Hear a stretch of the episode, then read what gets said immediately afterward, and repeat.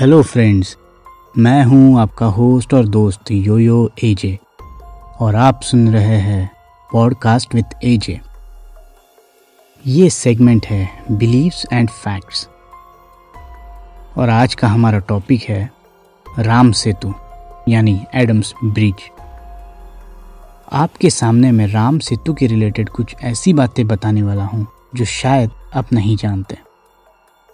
आशा करता हूँ कि आपको ये पसंद आएँगी। तो चलिए शुरू करते हैं। राम सेतु, जिसे अभी एडम्स ब्रिज के नाम से भी जाना जाता है। आपको तो पता ही होगा कि रामायण में राम सेतु का उल्लेख है। श्री राम जब लंका पर युद्ध के लिए जा रहे थे, तब श्री राम ने वानरों की मदद से यह सेतु बनाया था। अब उस पर कई तरह के सवाल भी उठे। कई लोगों ने यह भी कहा कि यह काल्पनिक है। यह सिर्फ़ कहानी है। लेकिन ये विषय वापस तब आया जब नासा ने इस सेतु के रिलेटेड कुछ पिक्चर्स पोस्ट किए थे। लेकिन उसे नाम दिया एडम्स ब्रिज ये राम सेतु की कहानी के मैं दो पड़ाव आपके सामने रखने वाला हूँ। एक वो जो 2007-8 में हुआ और एक दूसरा जो 2017-18 में हुआ। उससे पहले जानते हैं कि इसका नाम एडम्स ब्रिज क्यों पड़ा। पहली बार अगर इस पुल के बारे में या इस सेतु के बारे में अगर दुनिया को पता चला, इब्न खुदात बे की एक किताब में, जिसमें समुद्र के ऊपर का पुल, इसके विषय में कुछ लिखा हुआ था। लेकिन अगर अर्ली इस्लामिक सोर्सेस की माने तो जब एडम श्रीलंका से भारत आ रहे थे, तब उन्होंने इस सेतु का उपयोग किया था। इसलिए इसे एडम्स बीच कहा जाता है। तो चलिए जानते हैं एडम्स पीक क्या है। एडम्स पीक अभी श्रीलंका में एक माउंटेन है, जिसकी ऊंचाई ऑलमोस्ट 2.8 किलोमीटर्स है। और ऐसा माना जाता है कि एडम पहली बार वहाँ पर गिरे थे।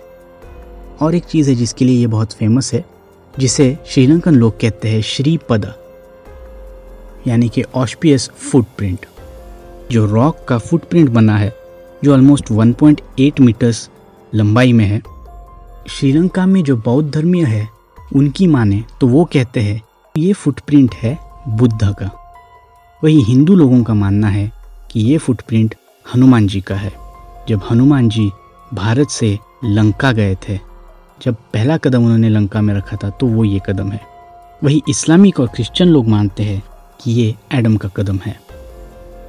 तो चलिए हम वापस चलते हैं एडम्स ब्रिज के मुद्दे पे। अभी एडम्स ब्रिज जो नाम दिया गया है, वो वर्ल्ड वाइड फ़ेमस है।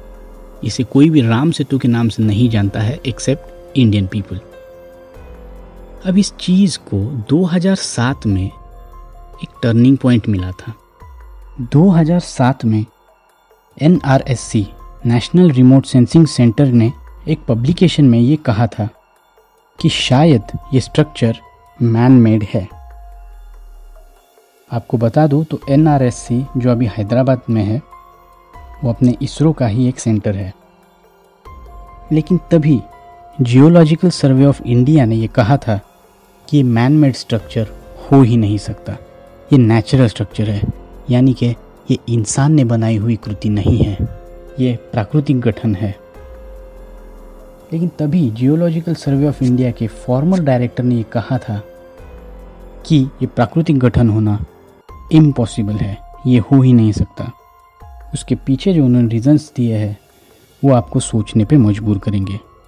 उन्होंने कहा था कि वहाँ पर लूज सैंड लेयर यानी कि रेती का लेयर जो मिला है, वो कॉरल्स के नीचे मिला है। टिपिकली कॉरल जो होते हैं, वो रॉक के ऊपर होते हैं। कुछ यूरोपियन आर्कियोलॉजिस्ट और साइंटिस्ट ने इस पर रिसर्च किया। और एक चौंका देने वाली बात सामने आ गई। प्राकृतिक तरीके से देखा जाएगा तो मिट्टी के जो इतने लेयर्स बनते हैं, उसमें ऊपर वाला लेयर सबसे नया होता है और सबसे नीचे वाला लेयर सबसे पुराना। लेकिन आर्कियोलॉजिस्ट ने जब इसकी छानबीन की तो पता चला कि सेतु के ऊपर के पत्थर के नीचे जो रेती है, वो लगभग चार हज़ार साल पुरानी है। लेकिन रेती के ऊपर जो पत्थर है, वो लगभग आठ हज़ार साल पुराने। अब ये पत्थर कहाँ से लाए गए? इस पर कोई साइंटिफिक प्रूफ नहीं मिला है। लेकिन ये बात भी हमें सोचने पे मजबूर कर देती है। तो इससे देखा जाए तो ऐसा ही लगता है ये मैन मेड स्ट्रक्चर ही है। अभी आता है दूसरा पड़ाव 2017 में। तो 2017 में आईसीएचआर यानी Indian council of historical research ने ये कहा था, हम एक पायलट स्टडी कंडक्ट करने वाले हैं, जिसमें 20 रिसर्च स्कॉलर्स को मरीन आर्कियोलॉजी की ट्रेनिंग दी जाएगी। और फिर हम ये देखेंगे कि क्या ये मैनमेड है या नेचुरल फॉर्मेशन है। लेकिन 2018 में आईसीएचआर के डायरेक्टर की टर्म ख़त्म हो जाती है और वो वहाँ से निकल जाते हैं। नए डायरेक्टर आते हैं और अप्रैल 2018 में बोला जाता है, अब आईसीएचआर ये पायलट प्रोजेक्ट कंडक्ट नहीं करेगा या फिर इसे फंड भी नहीं करेगा।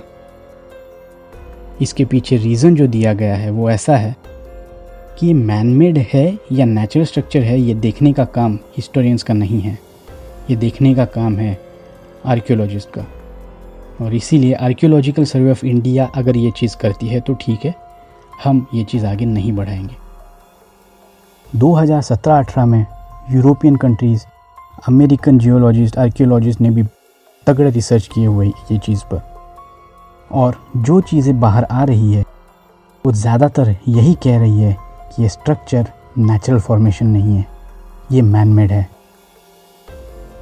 अब सबसे बड़ा सवाल यही आता है कि आईसीएचआर सही में ये चीज़ करना नहीं चाहती है या इंटरनेशनल प्रेशर बहुत है?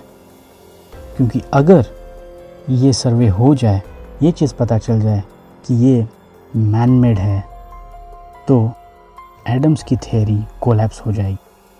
एडम्स ब्रिज नाम हट जाएगा। शायद ये बहुत सारी कंट्रीज़ की बहुत सारी थेरीज पे सवाल उठाएगा। इसी सवाल पे मैं आज का एपिसोड ख़त्म करता हूँ। मिलते हैं नए किसी बिलीव्स और फैक्ट्स के साथ अगले पॉडकास्ट में। तब तक के लिए गुड बाय टेक केयर